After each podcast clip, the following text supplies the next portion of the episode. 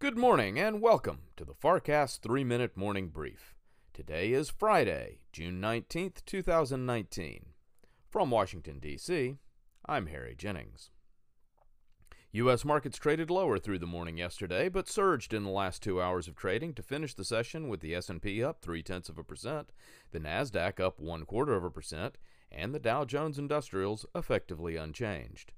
For the day, the Dow tacked on 3 points to close at 27,222. The S&P 500 added 11 points, closing at 2995, while the Nasdaq gained 22 points to finish the day at 8207.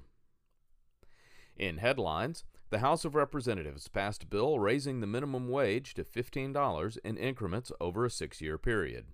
The measure passed largely along party lines, and the Senate is not expected to take up debate on the bill, effectively killing the proposal. New York Federal Reserve President John Williams yesterday gave a speech on research indicating that central banks should act earlier and more decisively in times of economic slowdown, a sign some traders took to indicate that the Fed may cut rates by 50 basis points in two weeks' time. The New York Fed went on to clarify Williams' statements later in the day, denying it was a policy prescription in the current expansionary economy. In overseas markets, Asian exchanges were positive in Friday's session, retracing Thursday's losses. Hong Kong's HSI rose 1%, the Shanghai index gained 8 tenths of a percent, and Japan's Nikkei added 2% in value. Markets in Europe are little changed this morning, with the All Europe Stoxx 600 up less than one tenth of a percent. The French CAC and London's FTSE are each down about one tenth of a percent at midday, and the German DAX has added one tenth in value. In commodities, crude oil prices fell in afternoon trading yesterday and are retracing some of those losses this morning.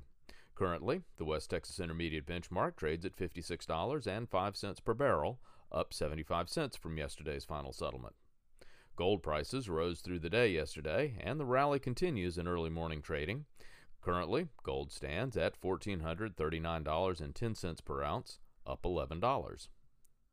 In bond markets, U.S. Treasury yields are largely unchanged this morning after yesterday's spike in prices that drove yields down as much as 5 basis points on shorter dated securities. Currently, the U.S. two year yields 1.79%, and the U.S. 10 year is yielding 2.04%. The 2 to 10 yield spread stands at 25.8 basis points. U.S. futures are pointing to a higher open this morning on Wall Street. As of 6:30 a.m., the Dow Industrials have an implied open up one eighth of a percent.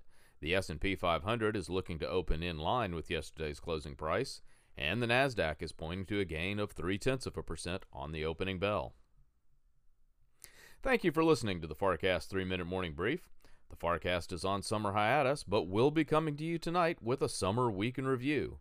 Michael Farr will give his thoughts on the developments of the week and the ever changing investment landscape.